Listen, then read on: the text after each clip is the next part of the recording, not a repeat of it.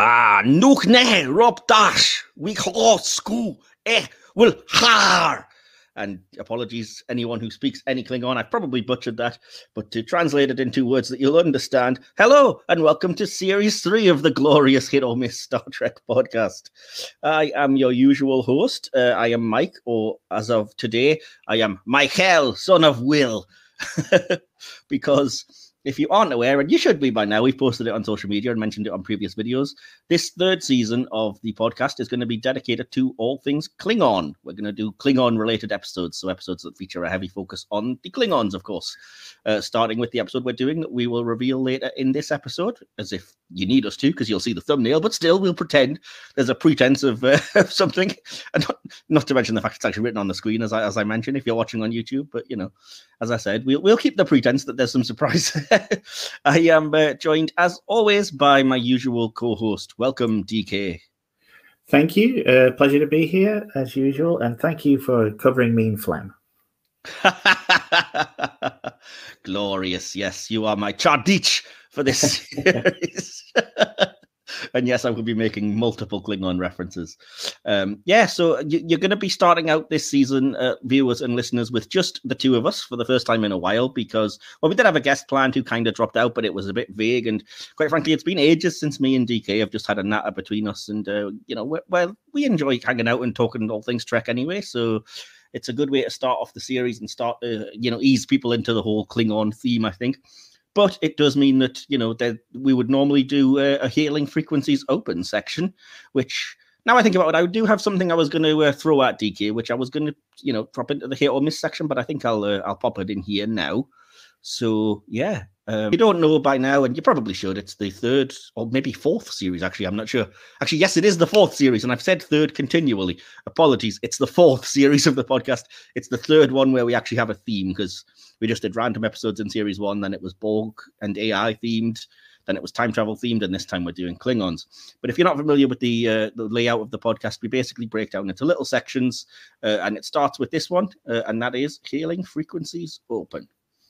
Hailing frequencies open, sir. So, there we go. Uh, DK, how are things with you in the Trek universe? You've recently, uh, I think, at time of recording, we've finished Star Trek Picard season three. We're eagerly awaiting Strange New World season two, and uh, that's that's the state of play. yeah, yeah. I've uh, I've not uh, apart from obviously today's episode. I've not don't think I've really watched any Trek since uh, since Picard. So yeah, I'm looking forward to Strange New Worlds.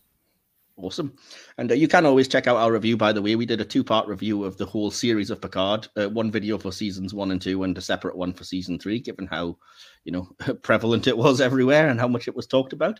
Um, but yeah, so the thing I wanted to, I would normally be bringing up to a guest, and, and I will in future weeks, you know, uh, what's your favorite related episode of Star Trek or what, what got you into Trek? We, we kind of know that with DK. Uh, but I can ask you something more specific that I was going to ask the guests, DK, which I haven't asked you yet, which is uh, do you have a favorite Klingon related story or any sort of top three, I guess, stories or things you'd like to shout out? Oof.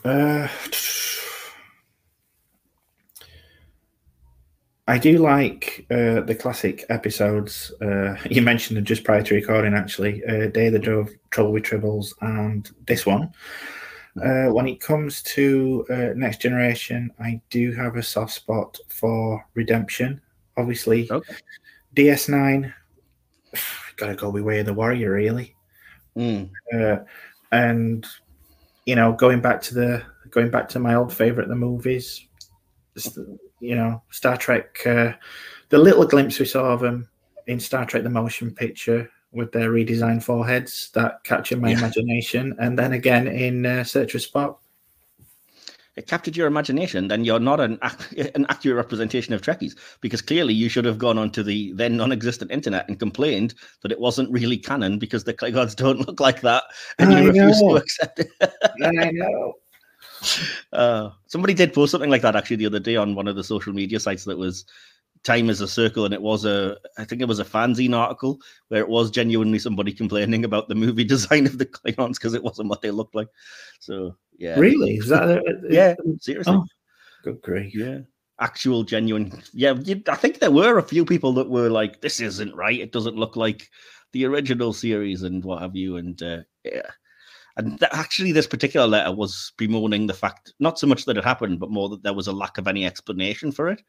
And I was like, oh, person that wrote, if only you waited like five decades for an episode of Enterprise to explain Yeah. it to you. And yet, I get the feeling that they'd have watched it and still not been happy.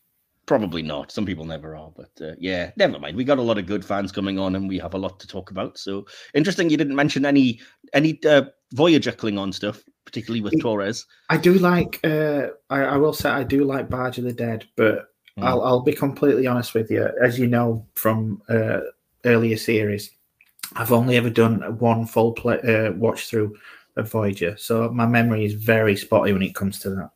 There's a few that I would shout out as being not necessarily good or bad, but certainly you know notable Klingon episodes, other than just every appearance of B'Elanna. And I'm thinking specifically of Faces uh, from series one, where it splits her into her Klingon and human selves. Oh yeah, yeah, Um, there's also uh, Prophecy from the final season. Not a, you know, not the greatest episode, but it is Klingon centric. Uh, Day of Honor also springs to mind, season four. Um, and then obviously the aforementioned Barge of the Dead, which we're reviewing at some point this series. So yeah, and uh, yeah, what about the uh, Discovery Klingons? As I think the only real appearance of them in the newer stuff, other than a few lower decks cameos. I wasn't particularly a fan. It was, it was, they were okay. I don't, you know, loathe them like many, many seem to, but uh, yeah. they weren't, they, they, they weren't my favorites. I, I, I didn't really like the the storyline when it came to season one. If I'm being completely Yeah. honest with you, so uh, I yeah. kind of agree with you on that one, but I think season two did a lot. I mean, we've mentioned before season two is basically just fire everybody and let's do a canon repair tour. Uh, but I did like that they did that with the Klingons. They made them look, you know, they, they gave them their hair back, made them look a bit more familiar, got rid of all those crappy ship designs and mentioned that there'd only be one and it is the familiar D7 kind of thing. Yeah. So, yeah. yeah. yeah. They were just so out there in in the opening of season one that it was just it was it, Yeah. it was kind of hard to believe that it was the same show at that point. But uh, yeah, they did a they did a decent enough job of uh, retcon not not necessarily retconning it, but you know as you No. say, repairing canon. yeah, walking it back. And speaking of which, because I don't think I've had your opinion on this, uh, I'm assuming you've seen the Strange New Worlds season two trailer. I have yes. So, uh, what's your opinion of the suddenly very familiar looking Klingons? Considering it's you know it's only a few years after Discovery, it's meant to be the same universe. It's a direct spin off, and now we have Klingons that just look like next gen Klingons. Yeah, I'm, I'm, I'm kind of looking forward to it. Although it would it would have been nice for you know canon's sake if they'd have put some of the augment virus Mhm. ones in the background. Yeah, I kind of I know a lot of people would complain about this, but I personally do like that kind of explanation, even from Enterprise. So I would have liked a reason, even if they explain that as you know the Discovery season one Klingons are an attempt to cure it gone wrong or a rogue mutation or something, because they do look vague, like you know, vastly different. Um, so it would be nice to do that. But yeah, given how close we're supposed to be to original series and stuff, yeah, they shouldn't really even look like the next gen Klingons. It's an odd choice, yeah, Yeah. one way or the other. But yeah, anyway. But I think Um, at this point, you know, you've got that many fans that have never even really touched uh, original series. So I think at that point, you'd just be uh, adding kind of fuel to the fire as to how they should look and stuff like that. And I think it's a, it's unfortunately we, we've we've got this look now, which everybody's widely accepted as canon. And any Yeah. time that you differentiate from it, whether you've seen them in the past or not, people are gonna.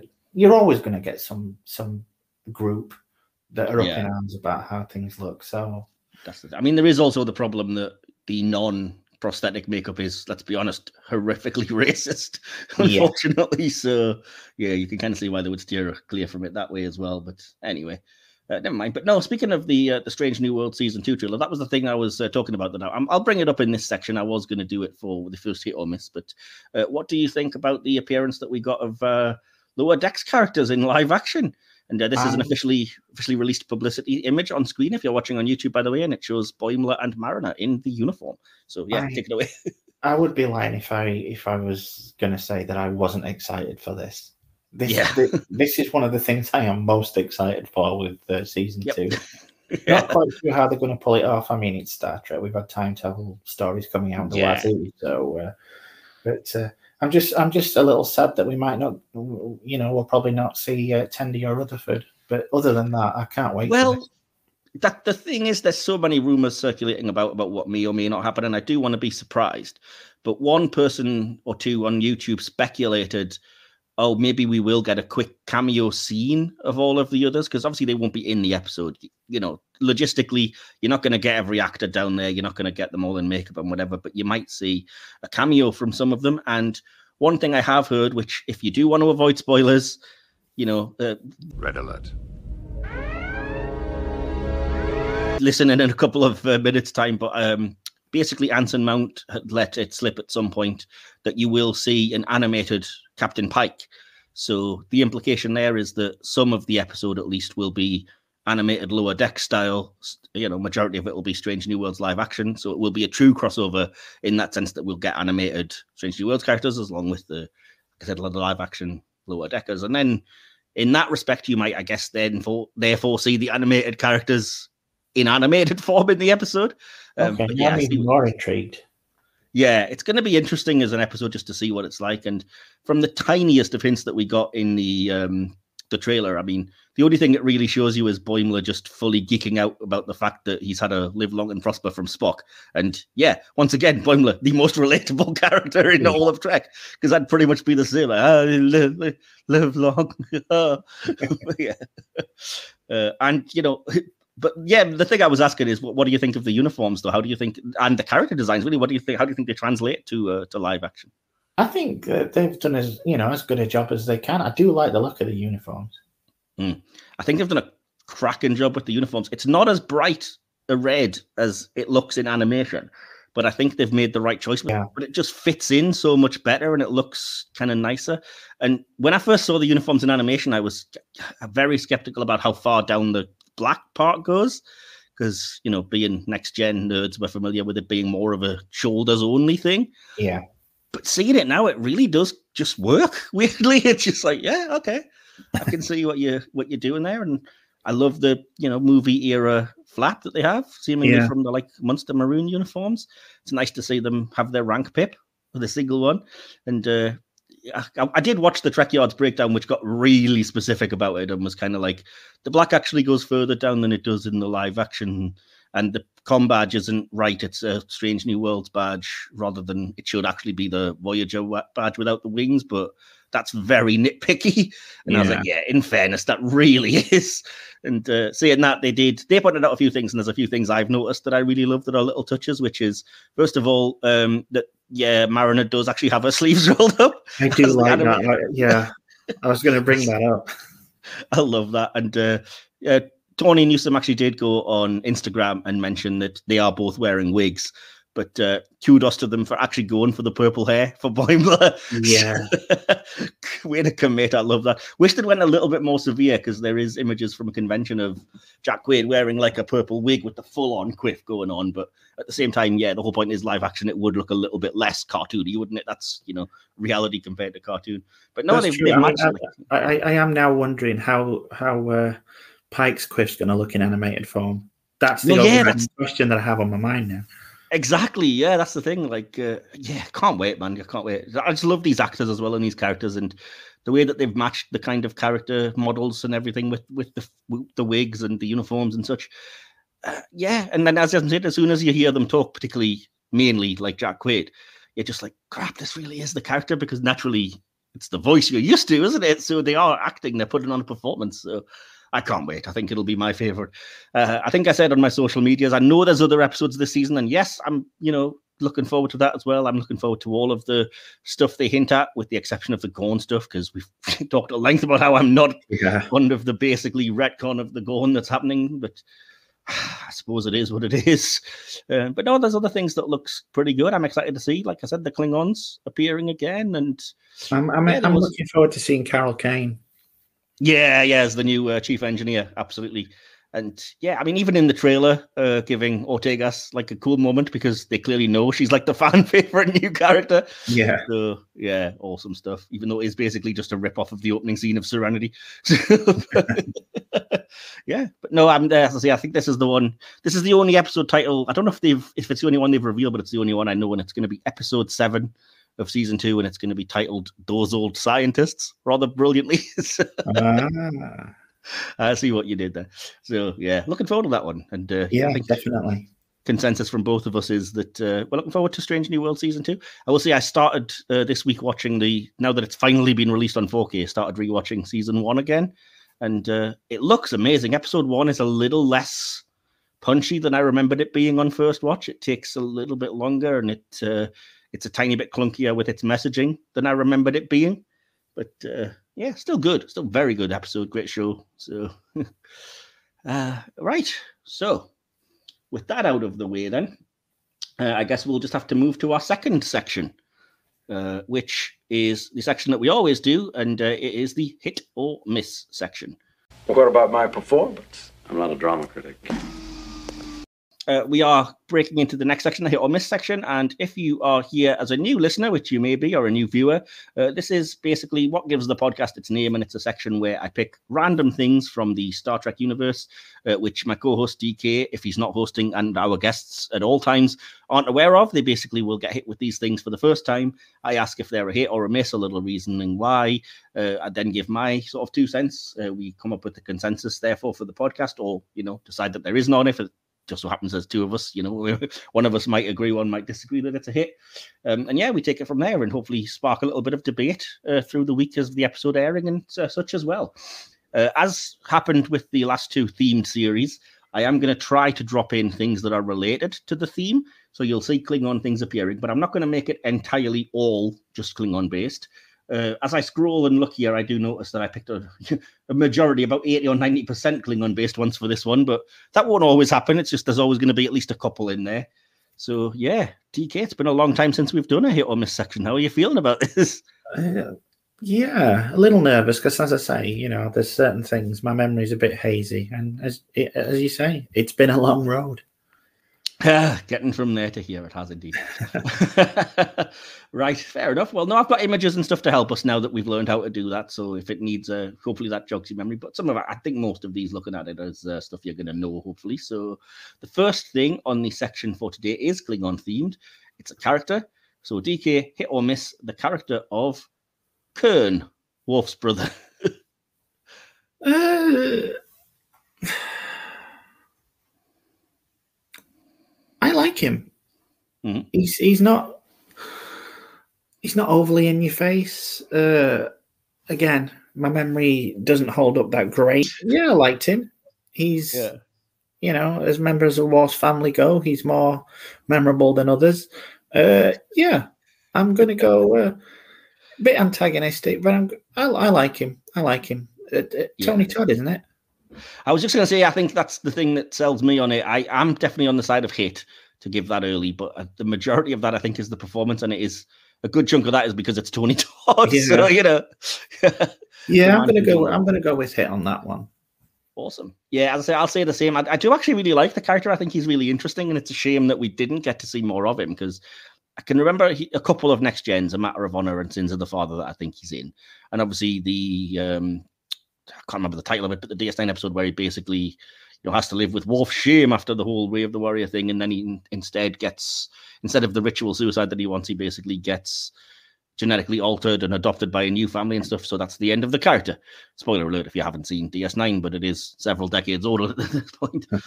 but yeah, there was something interesting about that character because he was kind of like he was Worf, but if Worf was way more attached to Klingon culture and honor and all of that stuff, which obviously Worf is, but you can imagine a version of him that's even more tied like that is it would be interesting. I wish we'd seen more of him, but what we did see, I always liked. Like I said, he was played well. It was interesting seeing a more Klingon Klingon after being used to just Worf and the Yeah. odd few in those early seasons. So I think hit as well.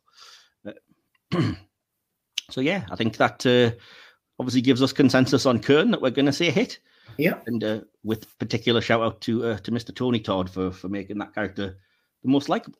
he's So, always well, watchable in whatever he does. Really. always watchable. Yeah, likable might be a stretch when it comes to uh, angry Klingons, but watchable always. Yes. Uh, the second thing I have for today is another character, um, but this time not Klingon and not even live action. Uh, so hit or miss the character of Kayshon from Lower Decks. Uh, I know everybody loves him, but he's kind of a non-entity for me. I think he was more likable as the cuddly toy. yeah, Right. he, he he's okay. He's okay, but he's no, he's not my favorite.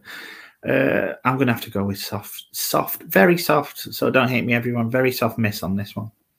well, if you're gonna, you know, get the hate, then we'll we'll accept it together because I'm gonna go ahead and say miss as well. I don't think he really works. I think it's a cool idea to have, you know, the from the aliens from Darmok, the Tamarians in there, and to try and play that for comedy, but it just doesn't work. and Yeah, they never really tell any good jokes with it that would make it work. And again, I can't, I don't know the ins and outs, so I might be speculating on things that aren't true. But it seemed to me like they were basically setting him up as a replacement for Shaxs, yeah, and then realized, you know, a couple of episodes into season two, this isn't working out. And we can basically do what we want because we're an animated comedy. So let's just bring back Shaxs. Unfortunately, now we have this new character that has to appear somewhere. So we'll just stick him in the background in the odd Yeah. moment. And as you said, he's not really he's kind of a non-entity. It's just kind of like on the odd episode. So, oh yeah, crap, he's he's a thing. He's still there. but, uh, but yeah, I think he's also kind of symptomatic for me of, of a problem Lower Decks has, which is sometimes it thinks that instead of making a joke, you just have to reference things. And I always kind of like, no, that's that's not funny. That's Big Bang Theory level of humor, and it's just like, hey, you know, Doctor Who, Star Trek, and whatever are things. Isn't that funny? No, not unless you make a joke. And this very much is like, hey, remember that episode of uh, Next Gen that everyone loves? Yes, I do. What's what's your joke? yeah. I do think they brought it in with the intention of thinking, oh, this, this is going to be hilarious, and he he just kind of wasn't. Yeah, it's kind of a. do- I mean, it's, it's the only thing that is, and it doesn't ruin anything. It doesn't ruin the episodes. And if you know his one episode, his intro episode, Kayshon, his eyes open, I think is, you know, it's the one that really does do something with him, and it does do something interesting enough to hold your attention. Although I don't love the episode because again, it just feels like that episode in particular is just reference, reference, reference. Aren't we funny? Which you know. The odd one works, like the the corpse of the giant Spock hanging in, hanging up in that episode is a Yeah. reference that works for me. That's that that is funny. But then at times when they're just like, haha, look, it's like a you know an archaeological object from that one episode of TNG, and that's Yeah, that's not on the surface of it just funny on its own, you know. So yeah, and like I say, I think that is that is Kayshon's ultimate failing is for a comedy. Like, what's what's he doing? Who is he? What's his what's his thing? Nope, doesn't work for me, Yeah, unfortunately. So uh, yeah, don't hate us if you're a fan of the character. Fair enough. And I say I, I do love the species and I love that episode of TNG, but I just don't. For me, it just doesn't really work as a as a comedy bit. Number three on the list, we're back to Klingon themed. We're talking ships uh, again, uh, as we did quite recently. Watch our top ten Federation ships episode or Starfleet ships. Uh, and yeah, the next thing on the list for today, then hit or miss the Klingon K't'inga class battle cruiser. There it is. it's it's iconic. I love it. I love it. I just I knew you would. yeah. Uh, when you see them at the start of the motion picture, did you, I, I mean, I had the Corgi Enterprise, the USS Enterprise, uh, you know, the one that fired the little discs back in the day. Yeah. And I really wanted the Klingon one as well. And uh, yeah, I just think it's it's a it's a classic, and you don't as as we've talked about when it comes to Discovery, you don't mess with the classics. And Yeah. uh, Which I mean, Discovery did just bring it straight back. Although they, I mean, they they have a D seven, but it is effectively, you know, it looks more K't'inga than D seven. But yeah. yeah yeah i yeah i just absolutely love this i you know at the risk of of you know putting will into a coma yeah this is a definite hit for me Yes, Will Templar, our good friend who just has no opinion on any ship design ever, just can't understand why we would care. But no, I'm with you. I really I like this, and it's it's very comparable to me to the uh, the, the motion picture version of the Enterprise compared to the original. In that, I love the D7 battle cruiser. Don't get me wrong. I recognize how iconic that design is, and that's basically what they've used here. But what they've done to it to make it look improved and you know 1979 movie style and whatever just improved on perfection in that weird kind of way that yeah. you know that, that we we see it about the uh the original enterprise they did something very similar called it a refit and i'm like yeah this just is it is a d7 in every conceivable way except it looks better you know because it's not definitely. 60s um but yeah i mean I, I never used to really be that fond of the motion picture in general, but was never that fussed about that opening scene until last year when I saw the film in theaters for the first time in, in the big screen. And I was like, wow, when that re- that really is like, you know, people talk about the first scene of Star Wars and the impact that it has when it pans to the planet and then the ship flying over shooting and Yeah. stuff. And I got that sense from the first shot of the Klingon ships in the motion picture when you actually see it in crystal clear quality on the big screen and the way it pans through. I was like, "Ah, I get it now. And they look incredible, just Oh, so definitely. tangible and like, oh, it's just they're great. Plus, just such a cool design. I mean, Klingon designs generally, I think, for the most part, are pretty cool. Discovery excluded from that season one in particular, I should say. But uh, but yeah, I just love it. I love it. Ah, oh well, that was a very easy. There's not really a whole lot else to say about that, is it? Go. Uh, I'm not sure how well your memory's going to hold out on this one because the next thing is still Klingon related and it is an episode. It is a season one episode of Star Trek: The Next Generation, uh, and it is the episode "Heart of Glory." Is it a hit or a miss? Oh, I did not like this episode. I okay. No, I just. I, again, my memory isn't, you know, hundred percent on this, but it just, to me, it just made the Klingons look a bit pathetic. Really, not, not the whole, not the whole, you know, crying out to one, Sto-vo-kor, and all that kind of stuff. Yeah. But they just seemed. I don't know. It's it's like they were trying to make the Klingons sneaky, and to me, Klingons were never that. Hmm. That's fair enough.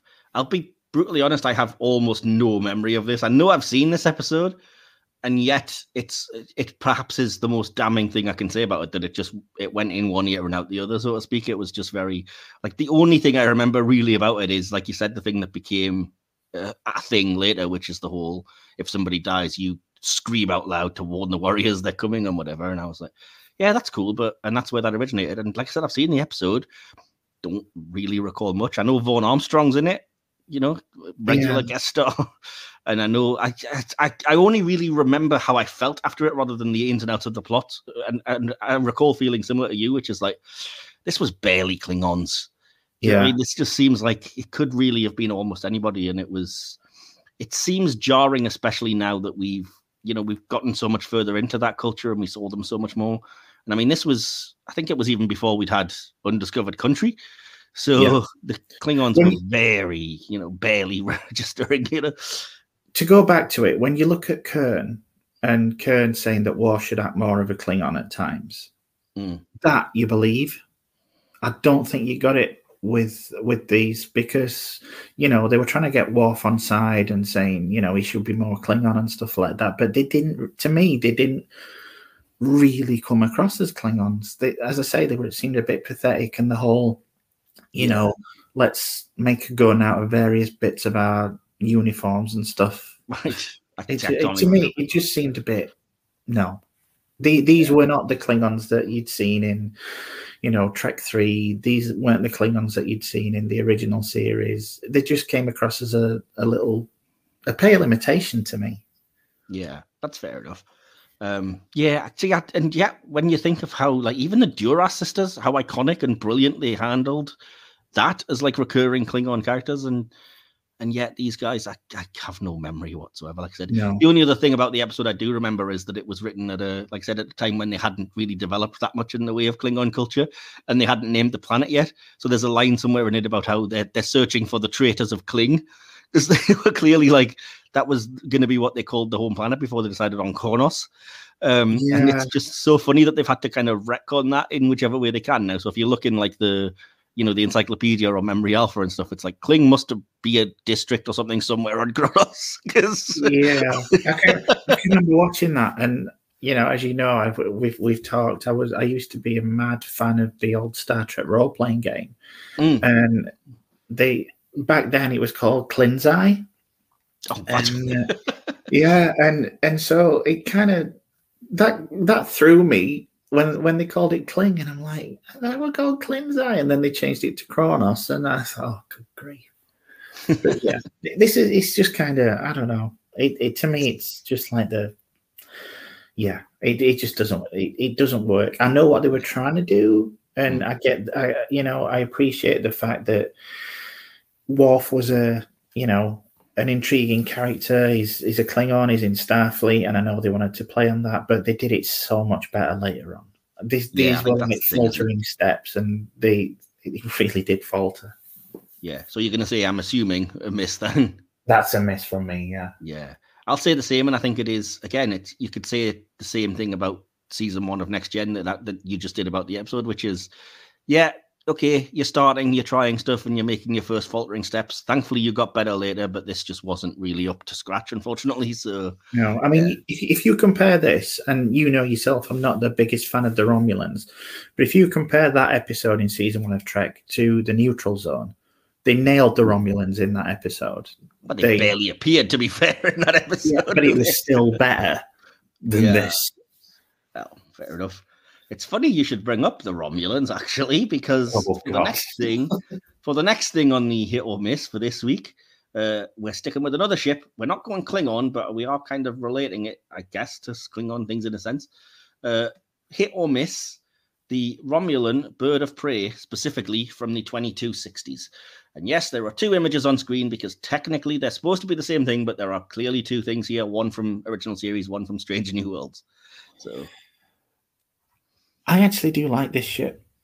I've always liked this ship. It's, I mean, it's not as iconic, in, in my opinion, anyway, as the uh, the D7. Uh, and, and I remember the days when, at some points, they did use D7s for Romulan ships. Uh, yes. I do like the uh, the the the painted motif on it. Uh, Yeah. It's it's it's definitely a hit for me. It's just not up there with the greatest ship design. It's Right. it's utilitarian, which is the best way I can describe the my uh, my ambivalence towards the Romulans. Anyway, it's there. It serves a purpose. It serves a function. It's all right if you look at it from a certain angle. So, I mean, where, what side are you coming down on there then when it comes to this one? I'm coming down on hit. It's definitely a hit, but it's nowhere near as strong a hit as the uh, the earlier K't'inga class. Uh, and what do you think is as regards to the fact that, as I said, that these two ships are supposed to be the same when it came to Strange New Worlds? What do you think of the redesign? I can, I can kind of forgive it. It's eh, you know, it's the same, same thing as with any, you know, kind of updated. The only thing that so far I've not been able to forgive them for is, uh, as you mentioned earlier, the Gorn in Strange New World. I just see it as an updated, an updated kind of version. I, I don't. I'm not one of these people that would just have a meltdown about it. But uh, yeah, Oh dear. okay. well, um, I'm gonna say- be- before I get into anything else, I'm just going to say that I don't particularly. I love the Strange New Worlds version for what it is. Like, I love how it looks and it's awesome and everything. But it's one of the few times I think where I'm just like, no, because it's too different. You've went too far with it. And the primary issue that I have is the bird just doesn't look the same on it. Now like they they've changed that and there's no need to because that's iconic and cool and just keep it the way it is. But instead they've kind of made it look stylized and made like spread out feathers on one of the nacelles and stuff. And i'm just like it's it's no longer the same thing because you've made it look too different. And uh, i know it's a weird complaint for people that are fine with you know the the enterprise even though that's clearly not the same but you know it looks enough like it. And this is you know in a similar way uh, this looks enough like it you know if it was just the whole texturing or the you know the color of the nacelle uh Bussard collector or whatever I'd be fine with but I just can't get past the bird and the way it doesn't look like the original one because I too love that original design. Um I think it's it's rightfully iconic and that was the thing that always stuck with me from it was like what a cool concept. It's called a bird of prey and it is literally you've painted a bird on your ship you know because you're trying to look predatory and threatening and that's just cool you know especially for you know this this was very early in the run of TOS. It was Balance of Terror that you saw them. yeah. Um, yeah. It's a shame that they, they felt they needed to, I think, alter it that much. Even the kind of the version that you see in Picard, which has since been said to be a refit of the Romulan Bird of Prey, I think it's closer than what Strange New Worlds gives us with this. Uh, which is a bit of a shame, but I will say the one thing that I do love about the Strange New Worlds one is their interpretation of the plasma weapon, though. which just looks really cool. Yeah. Um, the way it kind of charges at the front and then forms into the ball of plasma that then gets shot. Like obviously they couldn't, they barely featured any kind of weapon shots in the original series, and when they did, it was usually. You know, it looks like somebody's just putting a you know a blue line with a marker pen on this on the film or something because they did the best they could. But yeah, that's the one thing I think it got right. But when it comes to the bird of prey in terms of the design, the general design and the aesthetic and the idea of it, such a hit for me. And like I said, the fact that it was it was one of the rare times I think as well that it it was a ship that looked almost nothing like you know the Enterprise because they were so you know oh we've got to just kit bash something together with what we've got. Yeah. And this was a really cool thing. It's a shame that somebody stepped on the model and destroyed it, as I will mention in our episode review later. But yes, that's the reason why there was a, an exchange and Romulans had to use Klingon ships when it came to season three because I did not know that. Yeah, somebody stepped on the bird of prey model and it was no longer available for filming, unfortunately. So yeah. Um anyway, so yeah, I think we're both gonna say it's a hit though, the design. And then Yeah. I randomly had a strange new worlds rant for no reason. Uh just literally two more then. We may as well get through them because I've got them all down here, so why not? So the uh, the second to last thing then for this hit or miss section is a character that I believe you probably alluded to earlier, uh, and it is Klingon related. It is Alexander Rozhenko. Hit or miss? Uh, see, that that that brief period when the young Alexander was on board the Enterprise D, Mm. and you know you had that little that little spate of episodes. I can't even remember the name of them. Say for that one where he helped out Picard and Ro and Guinan when they all kind of turned into children and all that kind of stuff. Yeah. Yeah, There's also that. Uh, there's the one where he basically has an entire arc with Lwaxana Troi, which I believe is called Cost of Living or something along those lines. it. And yeah, it's like you know she's teaching him uh, how to adjust to your life and be yourself or whatever else.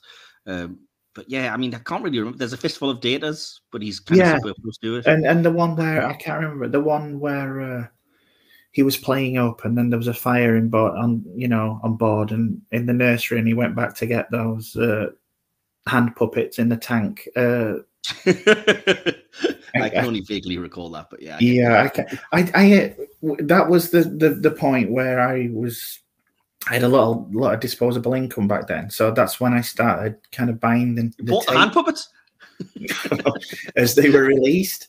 So I have fond memories of Alexander during that period because I I, enj- I was enjoying TNG at that period. Mm. But then he, the the whole grown up Alexander, and yeah, he's about as memorable to me as he is to Worf. Ouch. Yeah. Okay. it's- no, he's young Alexander. I would say is a hit. What they did with him later on, it's it's very much a miss. So uh, I don't know which way to go with that. Really. Uh, Ooh, intriguing. Let's see what you can say. yeah, it, it they kind of cancel each other out. I'm, I'm want to wait for my opinion, and then you can always see if you can Yeah, go maybe on. go the opposite of what I say to try and balance it. yeah, go on then. Weirdly enough, I'm similar to you, but also like the reverse in that I think Child Alexander is worse. I don't understand why. I just find him really annoying, and I feel like the writers never got a handle on why he was there or what to do with him. Which is why, like like you said, he's he's got a different character that he jibes with every time he appears, and it's never Worf for the most part, which is the most annoying. He's very like Worf's like very absentee parent, and it's like one episode he's being parented by Mrs. Troy, one episode he's you know just being a kid hanging out with the young kid-ized versions of them. One of them, fair enough, he's with Worf during a fistful of datas, but that's just an excuse to get him into the holodeck, so that's kind of irrelevant. And you wouldn't even remember what he does in that episode. Certainly, I don't. And uh, yeah, I just I don't know what there was something. And then you know, finishing off his appearances in Next Gen effectively with one of the single worst episodes of Star Trek, which is the whole future Alexander wants you to be a warrior so you can save Worf, otherwise he's going to. No, just shut up. Just no. What are you doing?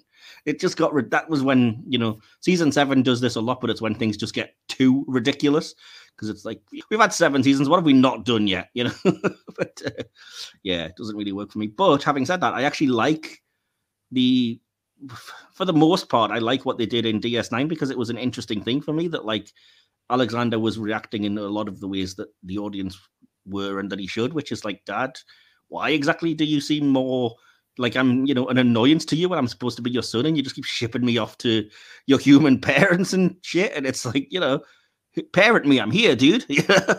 um, so that first episode I liked because he was saying all the right stuff, and it was kind of cool, and it was nice to see this blend of wanting to be a Klingon, but he's been raised by humans, even though he is mostly Klingon, and but then again, even on DS9 for that episode, and then certainly his next appearance, which again turned out to be his last, but at Worf and Jadzia's wedding, they just leaned too heavily into, oh, it turns out this guy's a klutz, which is just like that's that's not the point of the guy. The, the point is to say like not everybody might be as Klingon, but there is their heart still the same, or do they deserve respect and stuff? And then you immediately just you know undercut that or just do something proper with it. But I did like that actor, and I like that they tried something, but yeah, ultimately, I'm to have to though go a, a. Like I said, the fact that they barely acknowledge the character, and then certainly anytime post DS9 season six, whatever it was, anytime after that you see Worf, it's it's not even mentioned. I mean, we make a lot of jokes in our Picard review that you know it's it's all about legacy and the various children of the crew, and Worf just doesn't even bring up Alexander not once. so, yeah. So yeah, miss for me. Yeah, I, I I think the writers are symptomatic of Worf as a character in that neither of them knew, you know, none of them knew what they were doing with him. Yeah. Uh, they, they, didn't know what to do with him. yeah. Oh, God. Yeah. I, I do have fond memories of that period, but ultimately it didn't really pan to anything. So I think I'm just going to have to go with a, a, a very, very soft miss. Oh, fair enough. That gives us the consensus of miss. Then I thought you would have went hit to try and counteract it, but no, no. That's fair enough. Um, yeah, okay. Well, as I say, you clearly were a soft miss, so there's things you like, and there's things I like about even the things that I will see are a miss. I, I certainly am never here going, "This is crap," and it's not real Canada, whatever. So certainly don't get that indication, audience. Especially if you're new, you should know, you know, that's that's not what we're here for. We even things we dislike have moments that. Uh, that make them work, and hopefully we give justification. But enough of that disclaimer. The last thing for today is not Klingon related, uh, but it is an episode. It's an episode of Voyager, so you might not remember it. Uh, it is the uh, the season four finale, Hope and Fear. Would you call that a hit or a miss? Oh, this is the uh, the one with the Prometheus, isn't it?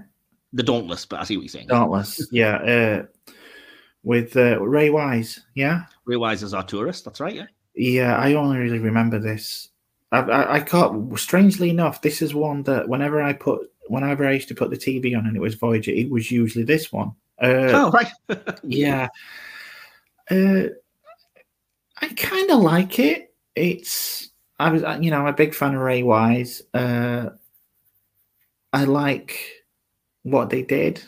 Uh, I think it's I think it's decent enough. Uh, without going into it too much, it's you know you can either come away from it thinking he's a prick or feeling genuinely sorry for him and i do genuinely feel sorry for him he's his uh, yeah. motivations weren't exactly honorable but uh, when you're in that much grief you, you know you don't necessarily have control of your own actions so I kind of like it. It's it's not my favorite episode by a by a long way, and I hate. You know, we'll probably disagree on this. I don't like the ship design, especially that bridge.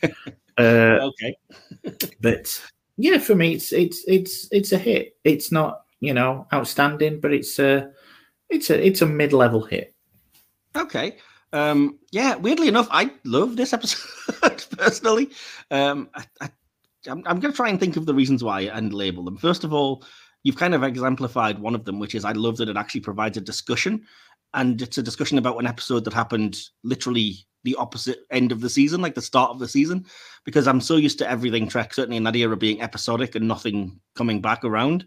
So I was genuinely like fascinated and loved that it had the debate of like, okay, but when Janeway made the alliance with the Borg to destroy species 8472, how would that have affected everyone else? You know, so you know, you've got to look at these things. And yes, Janeway is fair enough and has a point of like there wasn't really time to take a poll. We had to take decisive action, and I did what was the best thing at the time. And you know, you might well have done the same. Certainly, it was not intended with any malice, and we did what we had to do. But likewise, like I said, it's a fascinating concept that Star Trek doesn't explore enough. That's like, yeah, but what about all of the things we don't see? How do things affect them? Do you know? So it was good to have that angle, um, and the fact that that was something that they played as a surprise. I remember the first time I watched this, genuinely being surprised by it, and I should have been annoyed because of the disappointment of like, oh, they're not getting home again. It's something else, but because of the way they did it and the, the way that, like you said, they gave Arturis that character of like, no, I've created this fake ship and everything to basically trap you because F you, you, yeah. you allying with the Borg basically got my entire planet wiped out. Um, but then again, there's moments in the episode that, again, it, it's great that it prompts discussion, but I don't agree with them in general. Uh, the first one being Arturis's thing of like, I'm not mad at the Borg because you don't, you know, they don't have a choice. They're acting with a collective instinct. It's like a force of nature screw that. The other one's directly responsible, dude. Yeah. You can't say you're not mad at them, but you're mad at Janeway. Like that makes no sense whatsoever. Um, and secondly, Janeway and well, the writers mainly, because I don't suppose she could do much, but the writer's decision to literally have his fate be his worst nightmare, like have him be assimilated. I was like, even if you have to kill him off, don't do that to the poor guy. Do you yeah. know what I mean? Um, so I didn't love that particular thing, but the rest I loved. Like I said, I loved. I, I personally love the Dauntless design, including the bridge and everything. Um, I, I love the concept. Nothing, nothing else. I love the idea of the slipstream and the fact that it is a thing that works. That got them a bit closer to home. I like. I said the, the, the ins and outs of the plot. I like these, the little character moments, like Janeway and Seven of Nine playing Velocity. I think it's called that weird phase of the disc game. Yeah. Um, and I I think part of me liked the fact that it was a rare occasion where it was a Star Trek finale that wasn't like an epic part one of a two part story. It was just like a conclusion to everything we'd done that season, and it ended with the characters developing and growing. And it didn't, it wasn't like to be continued. What's going to happen? And I think it's the only season of Voyager, if I remember rightly, that doesn't yeah. end on a big cliffhanger as well. So yeah, I appreciated it for that as well. So yeah, uh, two hits. We'll see. Hope and Fear is a hit. So, with that out of the way, then we're going to get into the main bulk of this episode, which is the first uh, Klingon episode or Klingon themed episode review. And I'll pull the band aid off and tell you the thing you all already know, which is that today uh, we are going to start quite, uh, you know, logically. Spock would be proud with the first appearance of the Klingons in the original series uh, in the episode Errand of Mercy. Uh, so, yeah, this is an episode of the original series of Star Trek and we'll get into it. But first of all, before I jump into any of that, DK, do you have any thoughts you wanted to share before I go into the behind the scenes to start us off? No, no, go for it, man. Uh, well, yeah, just I have a few bits of information that I thought were pertinent or, or relevant or, or, you know, interesting. If they're not, apologies, but I'll be through it quick. Um, so yeah, first of all, the episode title comes from The Life and Adventures of Nicholas Nickleby by Charles Dickens, uh, and the line, It is an errand of mercy which brings me here, pray let me discharge it. Uh, as I said, it makes sense for us to be starting with this episode because this is actually the first appearance of the Klingons in the entire franchise. Uh, if you're going by production, of course, not chronologically, that would be, I assume, Enterprise, but we don't do things that way. So no. Uh, story editor Dorothy Fontana, who we've mentioned a few times on this show, DC Fontana, thought that the Klingons were made the regular adversaries of the series because they didn't need any special or expensive makeup like the Romulans, uh, whom she thought to be much more interesting. So you know, you can agree or disagree. I did the maths because I was curious about the in terms of you know Klingons compared to Romulans. The Klingons have seven total appearances in the original series, and the Romulans have two. But weirdly enough, the Romulans win when it comes to the animated series. The Romulans have three appearances, and the Klingons only have two. So. Uh, I kind of consider the animated series to be a, you know, a, an extension of the original, which is why I mentioned yeah. that and didn't go much further. Um, this, this is as a kind of ship nerd, this fascinated me that this is the first appearance of the Klingon D7, but only if you're watching the remastered version of the episode. Uh, in the original broadcast version, no Klingon ships at all were seen in the episode. They were always off screen. Uh, yeah. And as I mentioned, kind of alluding to in the uh, hit or miss section, the first appearance of the D7 class battlecruiser wasn't as a Klingon ship at all. It was a Romulan ship because their first appearance in the uh, you know the non-remastered episodes as broadcast was the Enterprise incident. It wasn't intended to be, it was supposed to be Elaan of Troyius, but that episode aired after the Enterprise incident. So even though there is still a line of dialogue in that episode of oh they're using Klingon ship designs and such, it is weirdly the first appearance of them is as Romulan ships. So which I find fascinating and just bizarre when I heard about it. So yeah.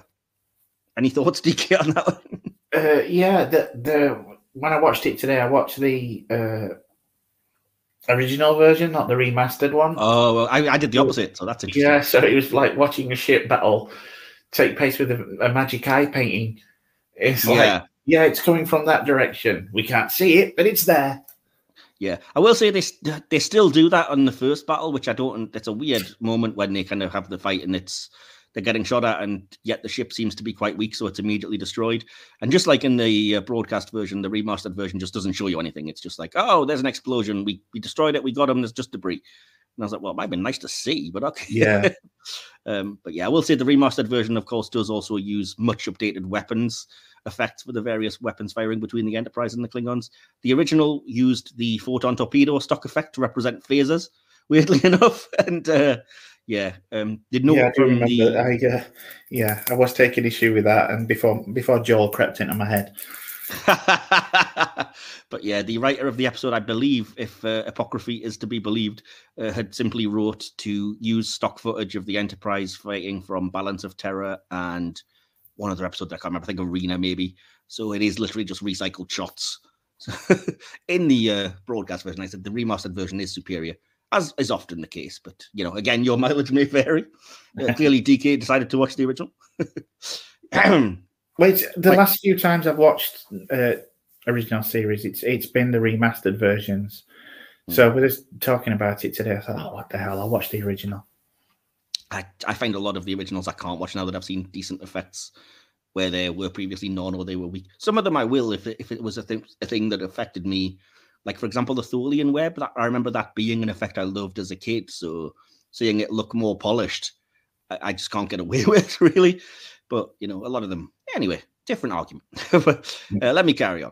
This was the first appearance of John Colicos as Kor. The character was set to reappear in Day of the Dove and The Trouble with Tribbles, but Colicos was unavailable and other Klingon characters were written in, as we know, became famous. Um, a script was written for Kor for the fourth season, but as we know, the show was cancelled after the third and he never got his chance to appear again. Kor did appear in the animated series episode The Time Trap, which again we'll review later, uh, but he was voiced by James Doohan, as with 99.9% of the Yes. animated characters. uh, Colicos was also the person who gave the Klingons their dark skinned mustached look. He said he was going for the, and I quote here, Genghis Khan look. Uh, makeup artist Fred Phillips agreed and conceived the Klingons in that fashion. Uh, did eventually reprise the role of Kor in Deep Space Nine in three episodes Blood Oath, The Sword of Kahless, and Once More Unto the Breach, in which he sported the updated prosthetic Klingon design. Um, there we go. This is one of only two episodes that show an actual Klingon flip top communicator. You can see it when Kor contacts his fleet. It's similar to, but smaller than the Starfleet version. The only other appearance is Elaan of Troyius. It appears that Kor uses texting and wireless telemetry, possibly one of the first uses of the now common wireless technology in any film or TV media, which I personally found fascinating. I always love to see, you know, wow, they've predicted technology. Um, the main gate to the Organian village where Ayelborne greets Kirk and Spock was previously the gate to the Rigel 7 castle in the cage. and the stairs on which Spock and Kirk phaser the Klingon guards are literally the same set that Christopher Pike battled the Kaylar in the original pilot.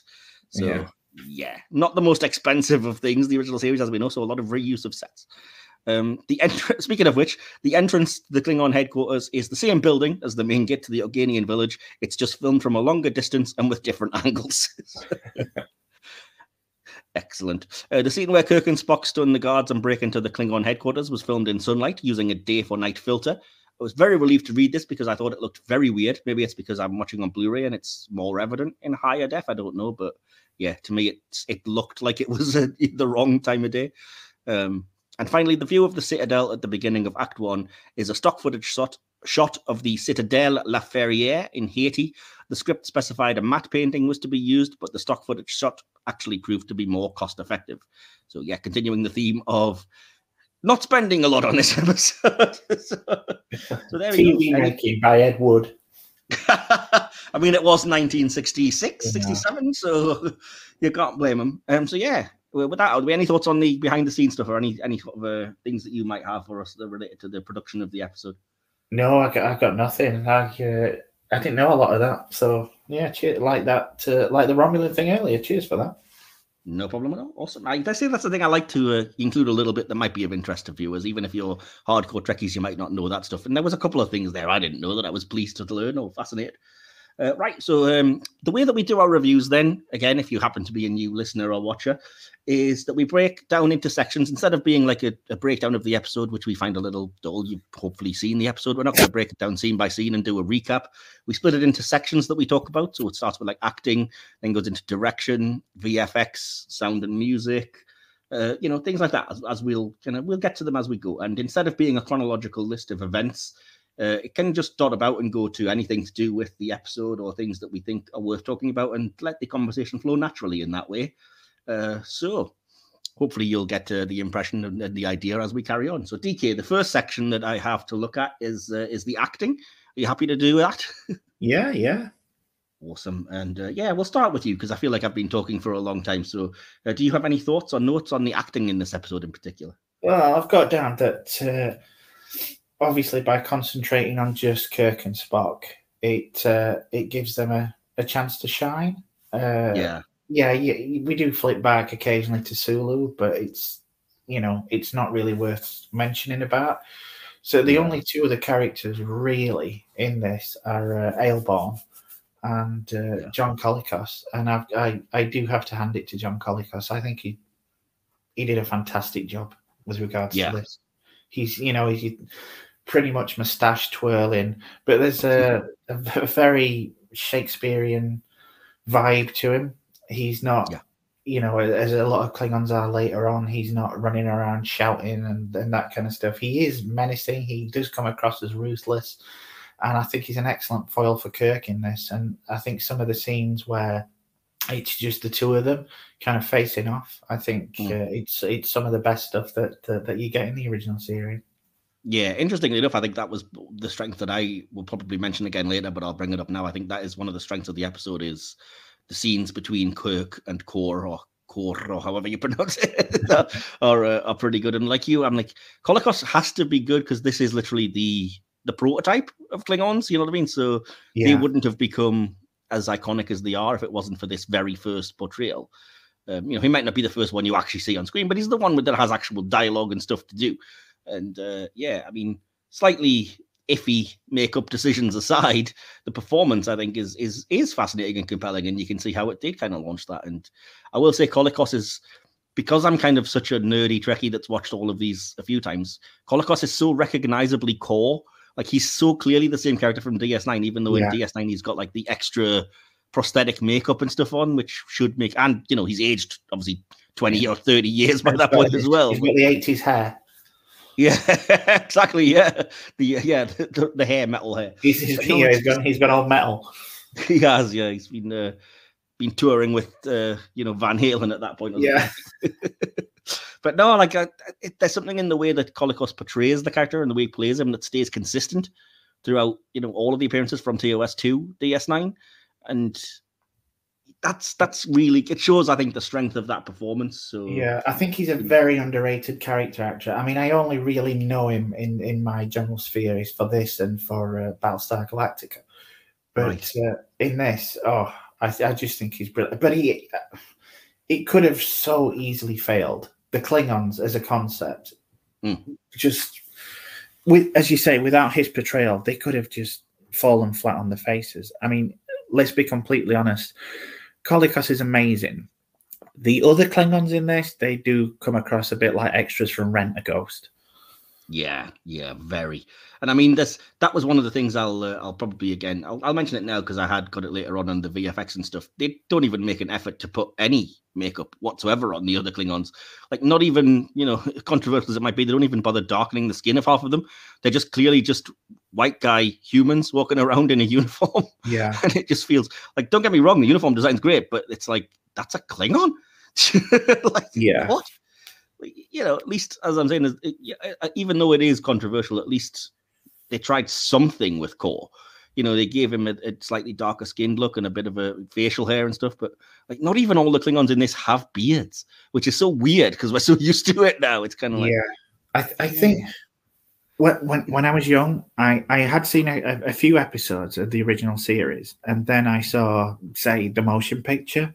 Mm. So when I finally got a chance to watch an episode of the original series, and they were saying, "Oh, Klingons! Oh, Klingons, fantastic!" And you know, they walk into the compound, and I'm like, they're not Klingons. so What are you were just you were the uh, the DS9 characters in Trials and Tribulations. Yeah, Fair enough.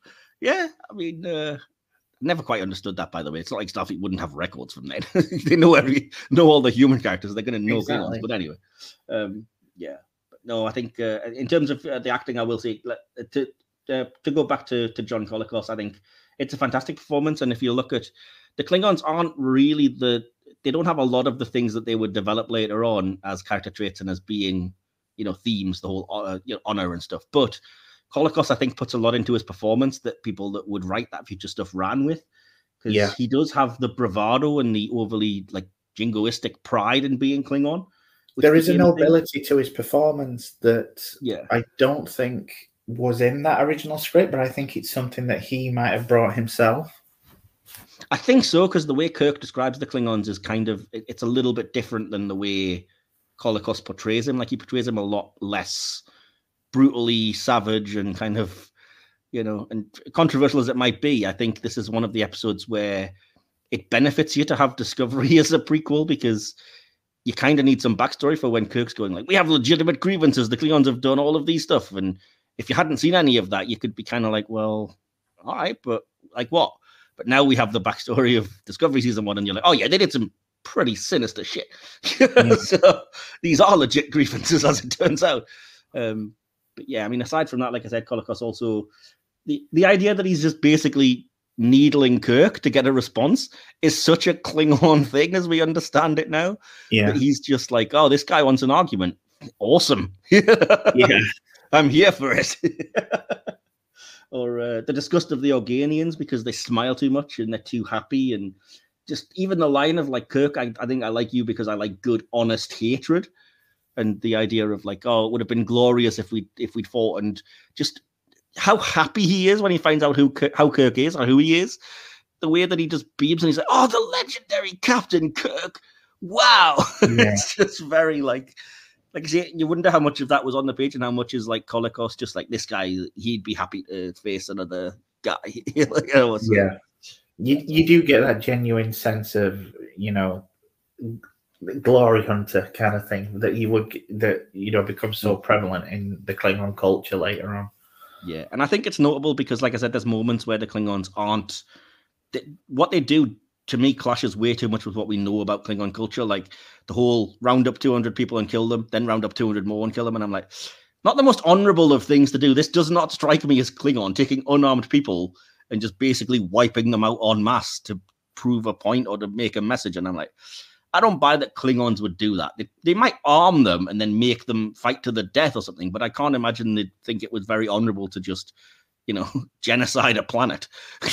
No. Uh, But I mean, Yeah. you know, this very much was the prototype, and it's only 20 years past World War II. So yeah. they're obviously yeah. drawing, you know, inspiration from uh, Well, yeah, and dictatorships and throughout history. Yeah, dictatorships where it was, you know, um, because that's even Kirk and Spock is like, we're going to be, we have to form the civil unrest. And you can look at Pol Pot or the likes back in history where it was like they, they were doing that. If their people didn't like them being in charge, massacre them en masse, you know? Yeah. And uh, like I said, Trek, it, it, it is ultimately at its core, it tries to be an allegory or to represent these things. And I think there is a bit of that as well in, in the Klingons, certainly in this episode. So it's interesting. Uh, for me, anyway, I think it's very, very intriguing. But um, back to the acting then, the only other kind of, well, the, main other notable one would obviously be Shatner himself uh, playing uh, Captain Kirk. So what did you make of, uh, of him in this episode? Again, I, I think Shatner's before. I mean, Shatner is always known for hamming it up, but I think his performance in this is quite understated. He gets across his disgust at Ayelborne, and he gets across his hatred of uh, Kor, and for the most part, he's not the typical what someone would think of as Shatner. He's Yeah. very understated. He's he's not chewing the scenery. He's you know, I just think he he, he does a really good performance. Yeah, I think a lot of Shatner in the original series is less like that, you know, exaggerated version that some people realize, and he has some great performances. This I would say is one of my favorites because he's actually bringing something. He, he knows what he's saying, and he's bringing that to the role, and he's just really great throughout. And whether it's like the way this is such a little thing, but I made a note of it because again, I don't know if it's direction or if it was just a decision the actor made. But like when he says goodbye to the Organians and he makes like, their version of a goodbye salute, but does it such like it's such a sarcastic like Mariner Vulcan salute, like "Ooh, I'm going bye," Yeah. then," kind of thing is kind of. Uh, I was like, that's you. You see enough there without needing the dialogue, which does provide it later, which gets to be very on the nose. But you saw enough in that of like, I'm so disgusted by you guys. Why won't you stand up and fight? Yeah. so, Yeah. and uh, yeah, but no, I think that's the thing. It's it's it's so interesting what the episode does with Kirk and what Shatner then plays into, which is that it is just disdain with the Organians. And I think, as you were mentioning before we started recording, you find yourself relating because you're you, you're equally frustrated, especially if you haven't seen the episode before, and you're like, "Oh, what are you doing? Why aren't you doing anything?" And Yeah, and especially that scene where, uh, where for want of a better term, Ayelborne kind of turns him in. You Yeah. just think, oh Jesus, yeah, you, you you you are pretty much swept up along with Kirk in the emotion of the thing. definitely. And I think it's interesting that, that before I get to the end part, which I think is relevant, it's interesting the characterization of Kirk here is very military. And I, st- I know there are still people who argue the point of like Starfleet's not a military organization, blah, blah, blah. This episode would prove you very wrong. Yeah, I mean Kirk Because- himself, he says, you know, he says, I'm a soldier, not a not a diplomat exactly yeah. and that's my point but even like even in the characterization like when he's he's gonna get taken away by the klingons and the organians i think are you know oh we we- we can't believe this is happening captain and he says um i i've gotten used to the idea of dying but i have no desire to die for the likes of you yeah, which is kind of like again oh I, don't like pacifists do you know what i mean? And, Yeah. uh, it's something uh, something i mentioned to you about that i love about the episode a, a while back actually as i finished watching it a few days ago is that it seems like the episode's ultimate message is that it spends a majority of the time going pacifists what idiots. You can't live that way. It's just pie in the sky. And then kirk at the end of the episode is like why was i being such a jerk like i was really angry that they prevented a war that i didn't want to happen. Yeah, what was and that, that level of even though it's only like the very last line that level of introspection of like geez what a jerk i was and i don't understand where that came from you know? It's uh, and again it relates to when when even Kor saying like yeah we have mi- as he calls them minor ideological differences. Pretty big but okay. But at the core they're still the same. And i think there is a bit of that and kirk has to look at that human side and be like do i mm. just am i just a little bit like you know oh why do i want to see people fight and stand up for themselves? And is there a bit of that that's maybe unfair or unnecessary? And i think to me that's the way i interpret the last line because it, it it baffled me for the longest time that they end it on you know oh t- the Organians took ages to evolve but you might get there so you know you've proved something great but you know never mind we beat the odds and then kirk says oh we didn't beat the odds the Organians raided the game and i'm like hmm what's the importance of that and the importance that i see of that now is kirk basically saying I would have liked to get the chance to grow naturally and come to that conclusion myself, but instead these a-holes basically interfered for me. You know? yeah. So yeah, I mean, right from the very start, that you have that little exchange where he says, "War, we didn't want it, but we've got it." And Spock Mm. says, "Curious how often you humans manage to obtain that which you do not want." exactly. Yeah. Although it always bugs me when Spock talks like that because it's like, dude, you're half human. Come on, you humans, you're one of us, dude. Come on.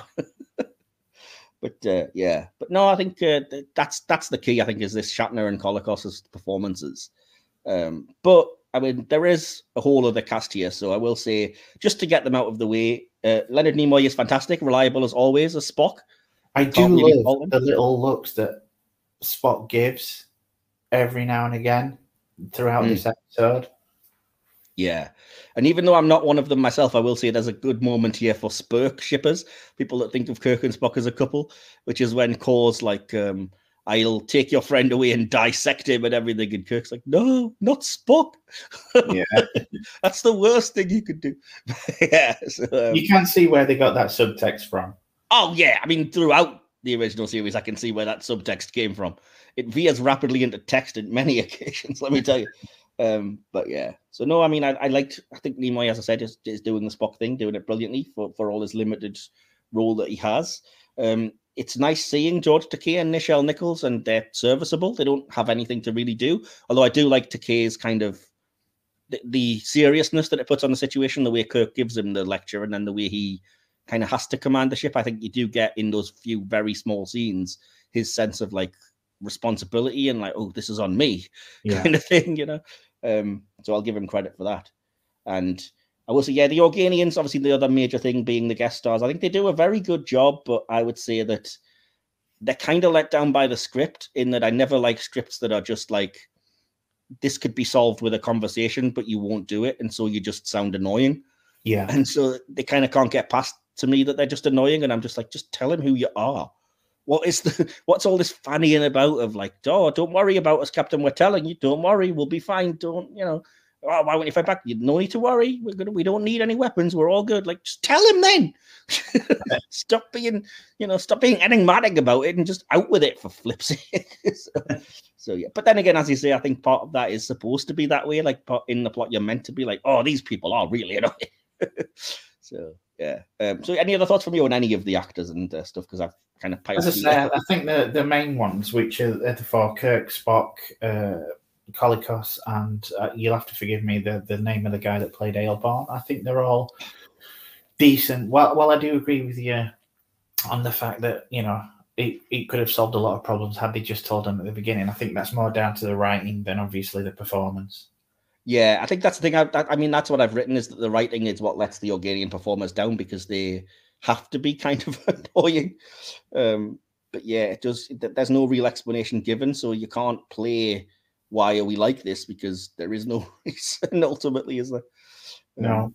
But I mean, the, the writing sometimes is a bit of a head scratcher when, when, you know, especially in the context of Star Trek. hmm. Yeah, I mean, in what, in what way? Because we're going to talk about No, um, acting. What the what the hell? Yeah, it's Organia is a place that uh, you know could be sta- used as a, a staging area for the Klingons. Okay, but Yeah, they go there. They've got no idea about the Organians by the very fact of the reaction from uh, Kirk and Spock, and when Spock comes out later and says they're an arrested culture, Hmm. and you just wonder what.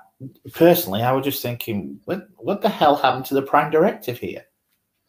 yeah. Somebody in the audience interaction did mention that, so I'll bring it up later. But yeah, it's it's clearly written at a time before the Prime Directive was really a thing.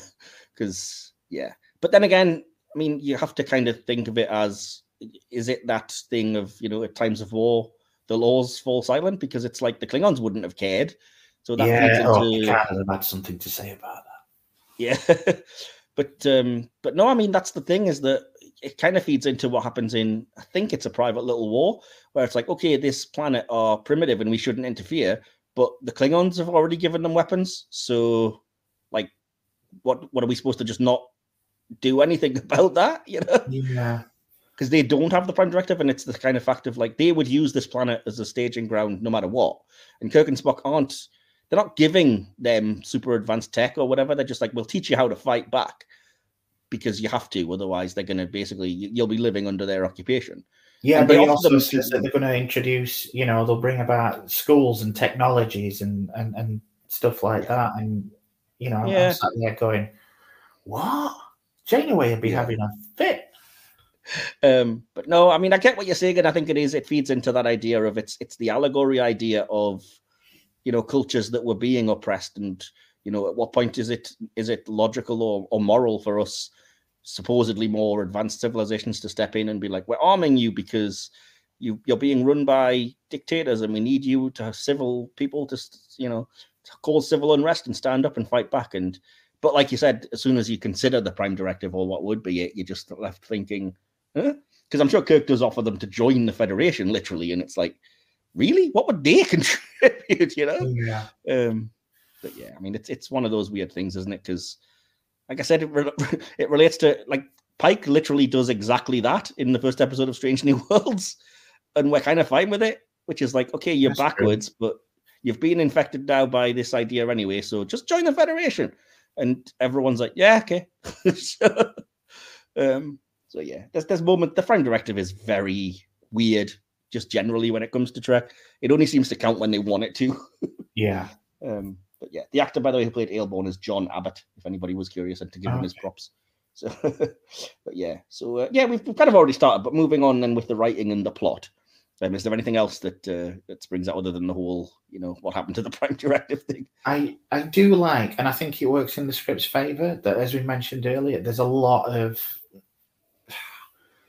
It's almost a kind of bottle episode in certain scenes where it's a Mm. two-hander between Kirk and uh, Kor, and they're just describing obviously what goes on outside, such as a you know rounding up of the two hundred and killing them, and all you hear is the sound effects. And yeah, I know it's you know it's just done for budgetary reasons, but I think it works a lot in the context of this episode because you're that enthralled with the two performances that are going on in front of you.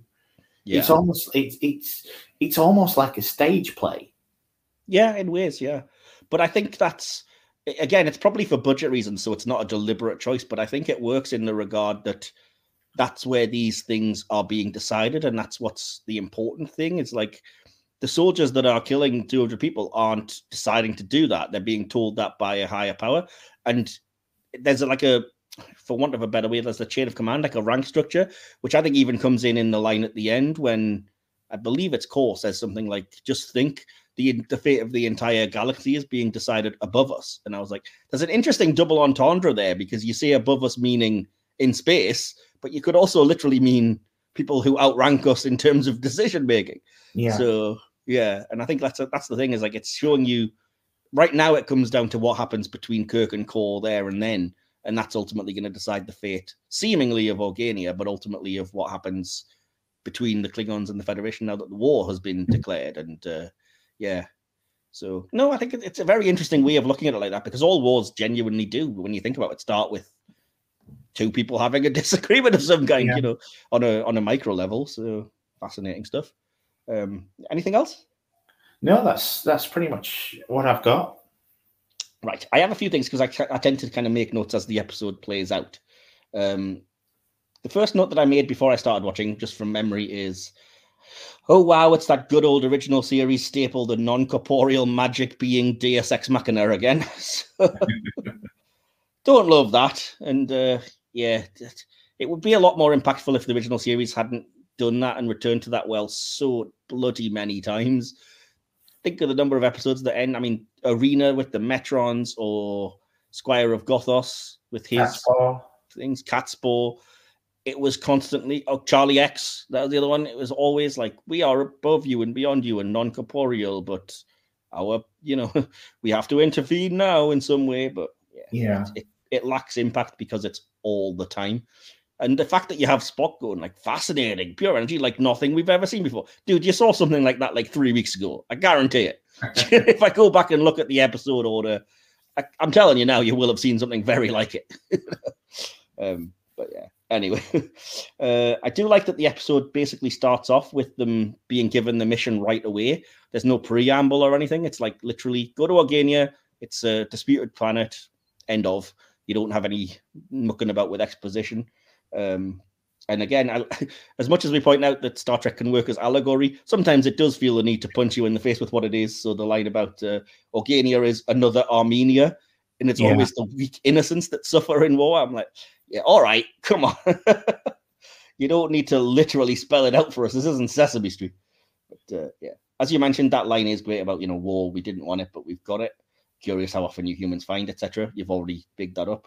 Um, I like, as I've said, I've already mentioned the way Kirk uh, sells the seriousness by the way he talks to Sulu, and like, you know, the, your priority is the Enterprise. If anything goes down, get the Enterprise out of there, get help, get the fleet. Don't worry about us. And I'm like, oh, this is again very good scripting because it gives you the seriousness. But there's, there's a reason for Kirk to be saying that, but it also gets across to you as the viewer. Oh, you know, excrement is hitting a fan here. Yeah. Uh, yeah, I, I wish that I could watch this episode because I can't really remember watching it the first time. But I do wish that I could watch it for the first time and see how the mystery plays out, because I find that there's an awful lot again of hand holding of the moments like, um, oh, the Klingon ships are here, oh, they've beamed down. How do you know? And I'm like, do you need that? It just seems like.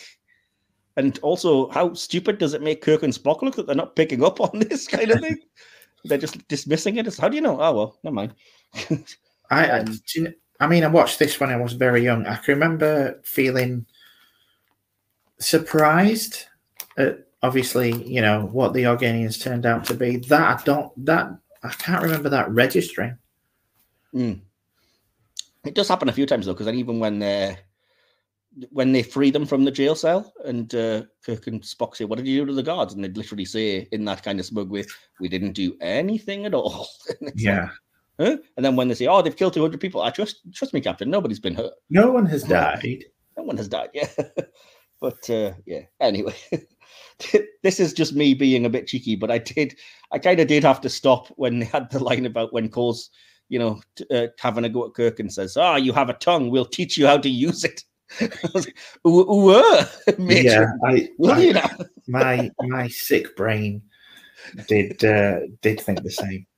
It's too obvious. Maybe it's the way we are as a society that nobody in the '60s would think like that. But I was just kind of like raised eyebrow. Will you now?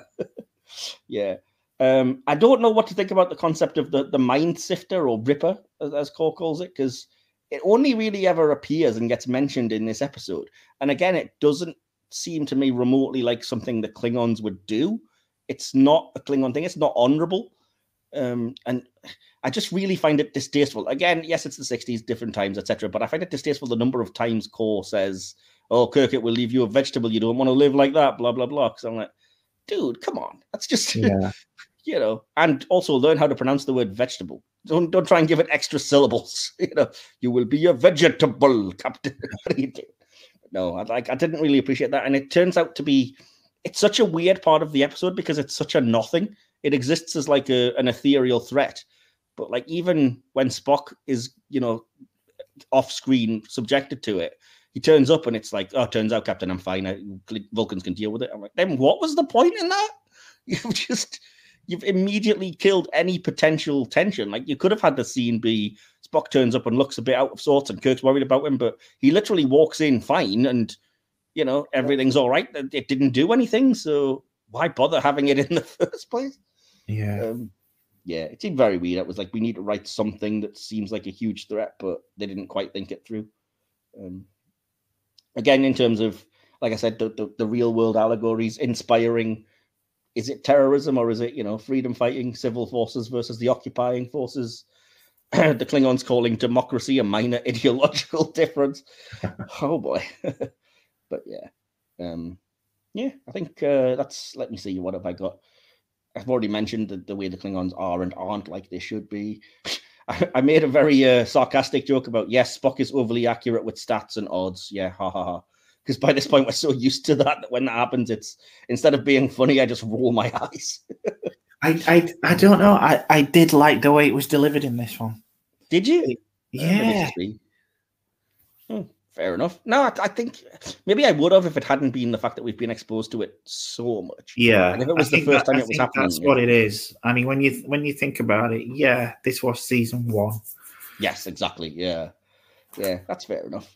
Um, I like again for all the kind of you know bloodthirsty seemingness of Kirk and being a soldier and stuff. I do like that he points out he won't kill Kor unless he has to, which I think is a really crucial and key moment uh, for the episode and, and the Federation in general. Frankly, again, this this is something that didn't jibe with me was the Klingon saying, you know, the reason we're strong is because we're a unit. So we keep everyone, even the highest people, under surveillance. I was like, first of all, the first part of that sentence makes you sound like the Borg and second of yeah. all, there's nothing particularly honorable about like we're going to watch you all the time because we don't trust you, kind of thing, you know? Yeah, so, yeah. That, that seems more like a Romulan trait. Yeah, exactly. Yeah, and, and a lot of the things I think in this do, like I can imagine the mind sifter even being more of a Romulan kind of thing, you know, threaten them with taking away their very minds or whatever. But anyway, um, I do like again. This is quite telling, and it might be a reference to the way humanity is in real world terms that even when everything becomes literally too hot to handle, Kirk and Cora still arguing over rights and legitimate grievances and things. rather than focusing on like, dudes, come on, there's something more important happening here. It, um, it, I do like how you know they almost kind of become bedfellows in in a way, and they're reduced to almost tantrum throwing children. Yeah, and I think that's the point. That's why Kirk kind of does feel ashamed when he gets back to the Enterprise and kind of like, why, why was I having issue with them stopping a war? That's that's a good thing, you know. Um, but yeah, it's a it's a discussion and a half that you could have, which this episode doesn't have the time to. But like, if you're taking away the free will, it's not good, but you're preventing war. So Yeah. yeah, again, it's an interesting thing that Trek would explore later, but this wasn't the episode for it, and that's fair enough. You know, uh, yeah. I, again, things that don't sit well with me or make a lot of sense in the writing. The Organians didn't want to interfere. Like, okay, then why did you bother with this affectation, as you call it in the first place, of being a society and looking like people? And you know, you didn't need to be there. so you you interfered. You made yourself relatable to them. I don't get it, you know. Or that, then the fact that they say, "Oh, now please be God," and we find the presence of beings like you distasteful. You haven't shown it. You've been smiling the entire episode. We've seen no signs of disgust from you whatsoever. So yeah, either they just BS a lot, or they didn't really know what they were doing there. Um, we have to kind of mention the fact that Kor says, yes, eventually the Federation and Klingons will be fast friends and form an alliance. Because yes, it happens. We as Trekkies know this. Yeah. awesome. So yeah, and uh, yeah, I do kind of like the idea, as I said, of the idea, the concept of these beings are so above us. We're like an amoeba to them. They've more evolved, and it would be great, except that it's one of so like a dozen easy influence uh, instances of this. Sorry, in the original series, so it lacks that impact. But, uh, yeah. So moving on to direction, then. Um, any thoughts from you on that particular area? high ups set up shots where, for example, when, as I mentioned earlier, the Klingons are walking into the compound, Right. but uh, there wasn't anything particularly outstanding in this one to me. Right. Fair enough. I think parts of it are very what's the word I'm looking for? Like um standard almost workday. You know, there's just the obvious person to person shots when they're talking and stuff. But there were some things I noticed. I will say I've kind of mentioned it in terms of the writing, but it's also true of the direction. I like that the episode starts very fast and snappy and hits the ground running because there's no waiting around. There's no like scene of life on the ship beforehand. It's just straight into oh, where you know this is our mission, and then seconds later, oh crap, we're under attack. I will say I like the scenes of Kirk and Spock sneaking around because it's obvious throughout the episode that they're, you know, the Organians' affectations don't do much other than provide you Paramount soundstage C or whatever.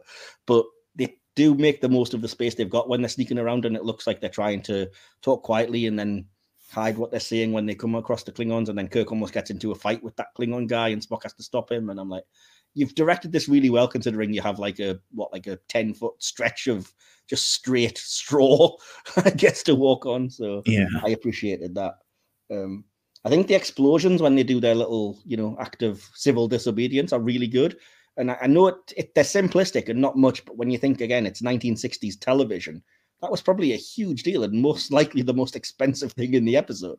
Yeah. so yeah, um, I love the way the direction reveals that Kor's listening in on them when Kirk talks to the Organians because I really I, I remember that being a shock at the time and it still always is when the way it cuts to it and I'm like oh crap he's listening. I love that. I've mentioned uh, already and you've said the same the scenes of Kirk and Kor talking are just captivating and very well handled and that is mainly the acting but obviously in part the direction because it's like you're directing as you said like a play or something. So it makes those scenes cool.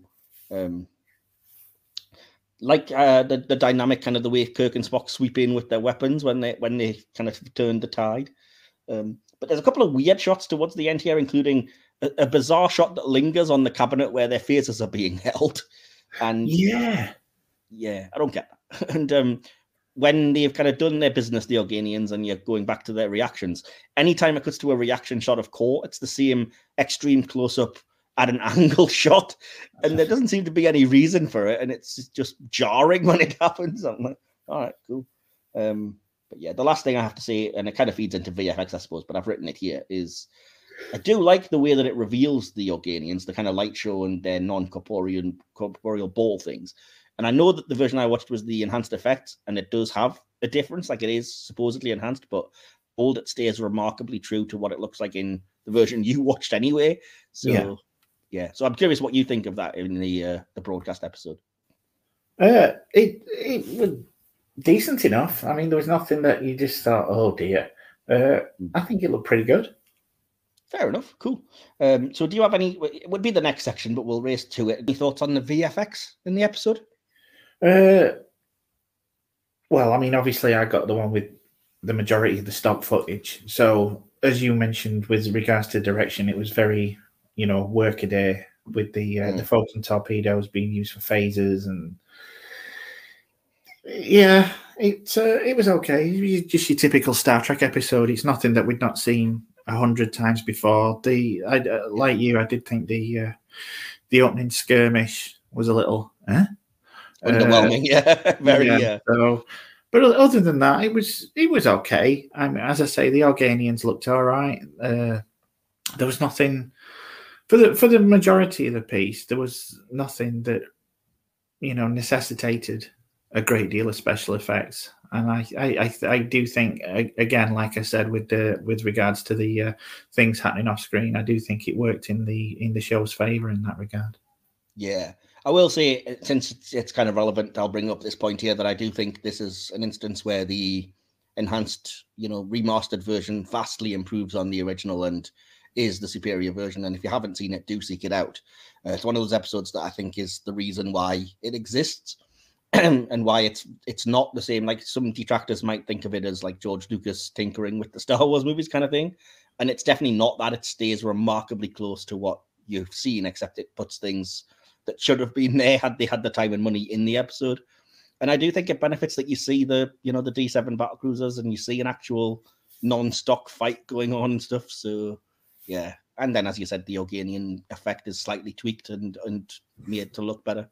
Um, but on a related subject, it's not really VFX, but I guess it is around the production of the episodes. I will say the costuming of everybody on here, um, the Klingon costumes in particular, I think are you know brilliant such a great design to start off because it's it's often the only thing that makes them look alien if they're just Yeah.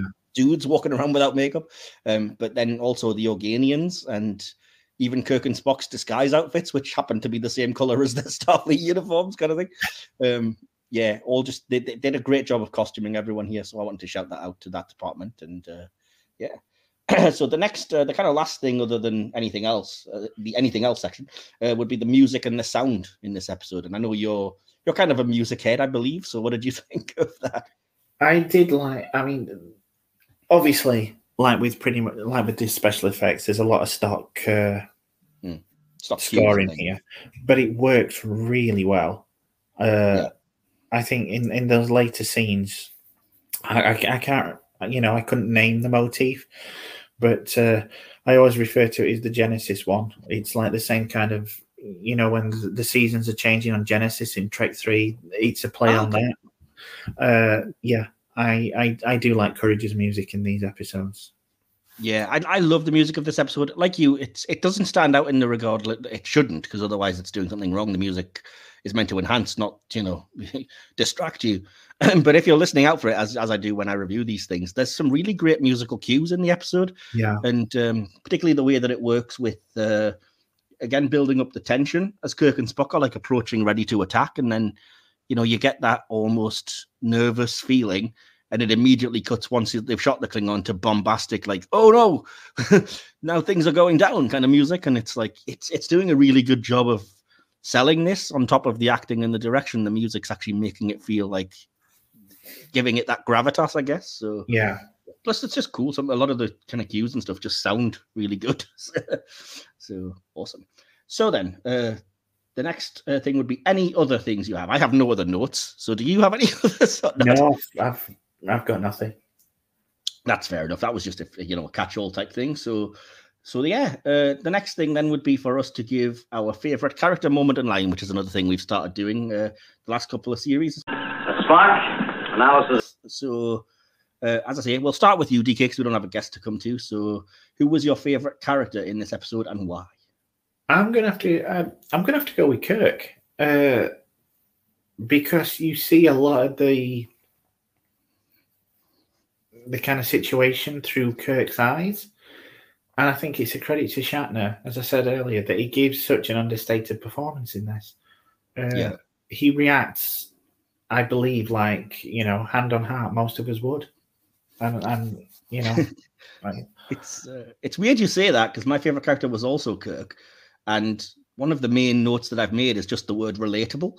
Uh, Yeah. I think it is. It, he's relatable in ways that Kirk often isn't when he's being portrayed as like the superhuman alpha male, you know, ultimate hero type, which he isn't here. He's kind of he's doing his best and he's he's failing at the mission in a lot of ways. He's out of his depth because he doesn't he's not comfortable being a diplomat and he's not convincing them in his mind to fight back or anything. So and again, yeah, you can relate to the way he feels in in the annoyance, and then you hopefully you relate to the end of like I'm kind of ashamed of myself. Why was I being upset at pacifism, kind of thing?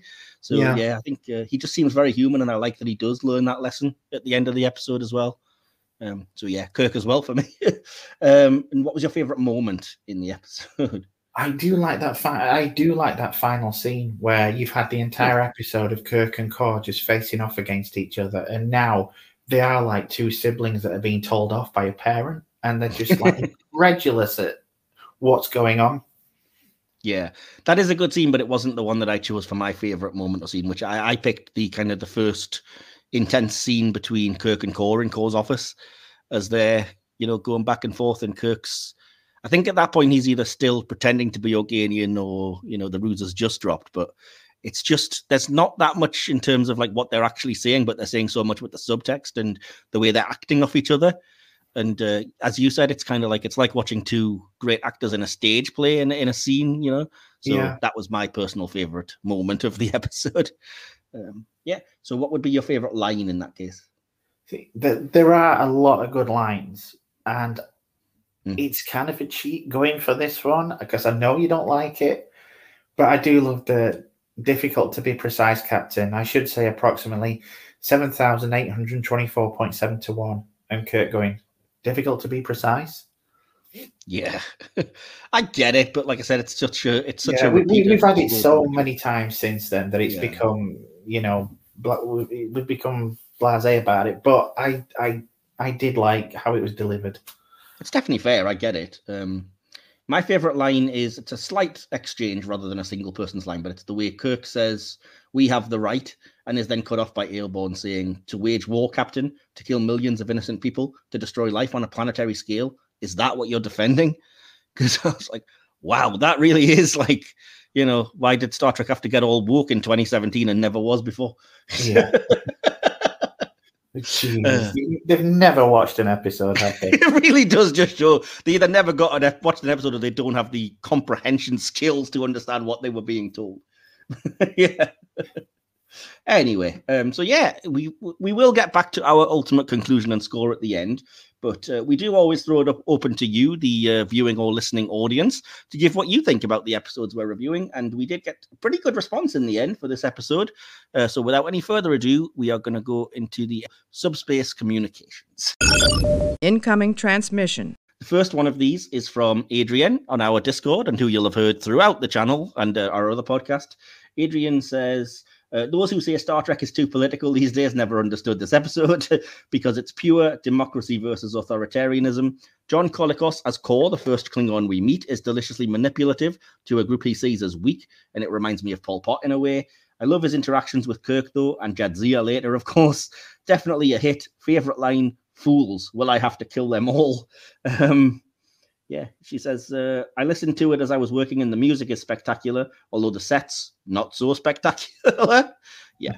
Um, I loved the whole, ah, oh, well, you seem like a feisty little argumenter. I shall make you the liaison aspect as well. Uh, I love how they banded together in the end.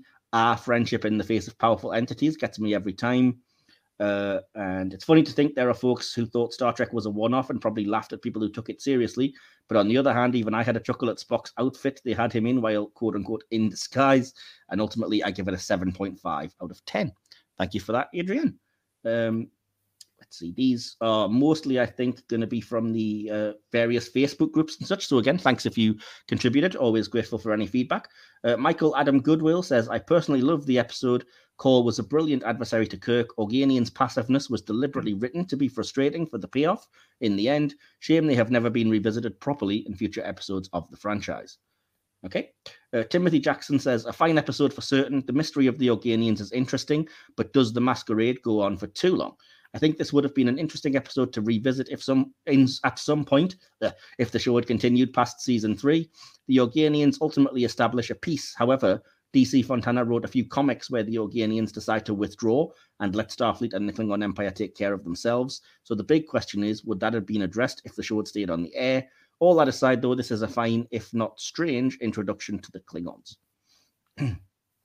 Kenneth Armstrong says it's one of my favorite episodes. It is quite literally the episode that started me out as a fan of Klingons and especially Kor. Fair enough. Uh, this is quite a detailed one, but it's from uh, Bradford Pilcher, who was the only person that commented on uh, Mastodon for us. Uh, he says it's obviously a cornerstone episode of Trek, and there's plenty to love about it. That being said, there's a lot that, in hindsight, with the benefit of a more developed canon and characterization, that just feels off. The Klingons were not really envisioned as a culture in any way with any real point of view beyond mustache twirling villains, a major flaw in the original series depiction. Kirk, as a soldier, not a diplomat, is not something I imagine a Federation captain seeing, even in the TOS era. Kirk was certainly partly a soldier, but he was more cunning and diplomatic than a mere fighter. Certainly, he was more soldier than Picard, uh, but it still rings us off in the world of Trek. Also, telling them they could be wolves instead of sheep, I just don't know.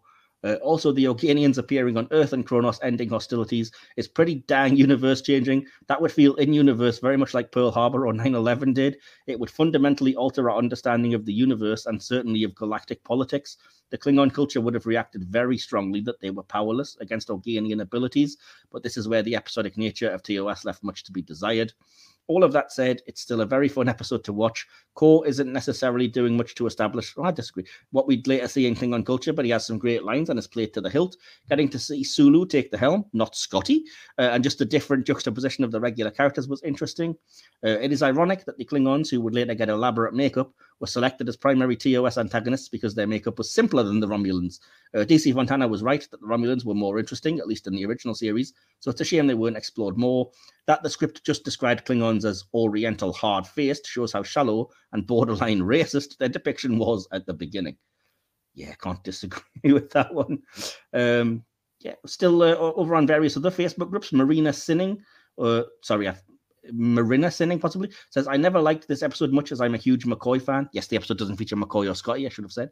Uh, but as time goes by, I'm wishing for an Organian type solution to our gun problem. Wouldn't it be great for all guns to be too hot to hold? I would love to see all those guns be worthless. I'm, I'm not even going to comment on that. By now, you should know where I stand with regards to that in terms of our politics, if you listen. Uh, if not, go and listen back. I don't disagree. Uh, Frank J. Hernandez says, one of my very favorite episodes of all time, well written and splendidly delivered. The end is just perfect, and its effect on me as a child when I first saw it cannot be overstated. Uh, Gene Evans says, great episode, heart emoji. John Colicos made such a deliciously great villain, 100 emoji, three clap emojis. so, yeah.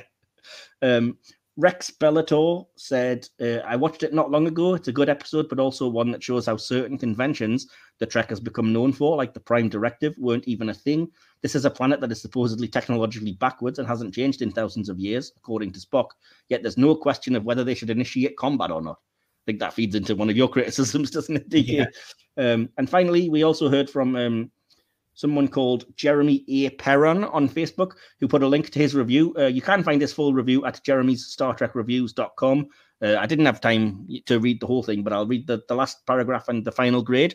And I do recommend, uh, if, if you're able to, to go and find his review on the internet. Uh, he just says, I enjoyed the scenes between Kor and Kirk. You really see the respect Kor has for his adversary, which helps the fan understand Kirk's reputation. I think it gives Trek fans pleasure to know Kirk's a legend in his own time and well respected, not just among peers, but rivals. It's also apparent that although he tries to hide it, Kirk appreciates Kor as well. When Ayelborne tells him one day the Federation and Klingons will be friends and they'd help each other, Kor and Kirk reject that idea. But moments later, Kor starts to propose an alliance against the Organians before they learn the full extent of their power. Long live Klingons and the Klingon Empire. Final grade, five out of five. Thank Ooh. you for that, Jeremy.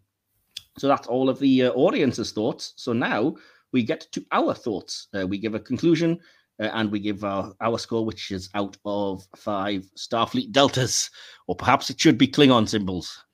but no. Uh, so, DK, um, as I say, I, have I've been hosting, so we'll come to you first. What's your conclusion and your score out of five for this episode? Okay. Uh, many uh, Trek fans these days avoid the original series, believing it to be too old, too aged, and goofy to be of any intrinsic entertainment value, nor blessed with good writing. I would say that season one of the show blows that theory out of the water. In general, so stuffed with classic episodes as it is. But even amongst that group, Errand of Mercy is a standout. Begins with a declaration of war and only gets more intense from there. With only Kirk and Spock in the spotlight for the most part, it's able to concentrate on the absurdity of the situation they find themselves in and the absurdity of war itself. Gene L. Coon's writing is first class, and as you swept away in a torrent of conflicting emotion to the point that you begin to share in Kirk's emotion at several points throughout. Shatner's understated performance in this serves the script well, and of course, we have the first appearance of the Klingons. Here they're portrayed as war loving and entirely ruthless, and gave Trek such a memorable antagonist that here we are discussing them over 60 years later. Of, uh, of that, I have no doubt it's partly the very first impression was so striking is down to uh, John Colicos as Kor, who is really the third hander in this and plays it brilliantly. It really is objectively a great episode and shows that classic Trek can still compete with anything on TV today and evoke emotion with a message as timeless as it is poignant. It's great stuff. And I've given it four out of five. Awesome. Fair enough. Cool. Um, oh yeah, mine's a bit long as I'm looking back at it, so apologies if it goes on a bit. I'll try. Uh, I'll try perhaps in future episodes to keep it less long-winded.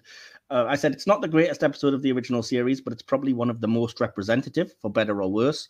Uh, it has political, real-world allegories, exploration of the human condition, an intriguing new enemy, and one of too many instances of the old non-corporeal Deus Ex Machina. The repeated use of this trope in the whole series somewhat dulls its impact here, unfortunately. Uh, for me, it was a slightly plodding and overly stretched out plot, but elevated by two excellent central performances by Colicos and Shatner. The intrigue is effective only on first viewing, and then you just question why the Organians didn't reveal themselves sooner. But the commentary on war is very interesting, surprisingly nuanced at times, and thanks to Shatner, again, you find yourself relating and then potentially feeling embarrassed yourself. There are no easy answers despite the easy sci fi solution, and I like that.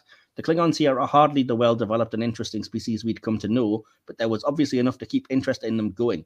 It's probably the weakest of their main appearances in the original series, in my opinion, though.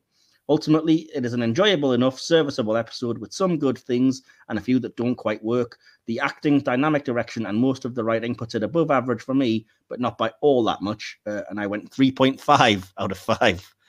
So giving it the uh, full average for the episode is pretty easy to work out then. And that would mean Errand of Mercy's final hit or miss Star Trek podcast score is 3.75 out of 5. And pretty definite hit, I would say. So, Yeah. yeah. I think that's fair enough. Yeah, that's not a bad score at all. I mean, three point seven five. It's almost at four out of five. It's uh, yeah, very good. And we've we've praised a lot. Like I said, there's some things that I take a slight issue with, which I've explained. But good episode. So awesome. So oh, DK, have you enjoyed our first uh, time back in the saddle on the Trek reviews? Then I have. It's uh, it's been a while. It has been far too long. So hopefully uh, you will, audience, stick around with us for more of this. This is the start of a series. We're going to have a break in the middle of the series. I should have explained, but um, we will have, I think, six episodes before that break, and it isn't that long. And then we'll be back with the next five or six, whatever it is, as well. But uh, yeah, for the next few weeks, you'll definitely have us here reviewing, as I said, Klingon related episodes.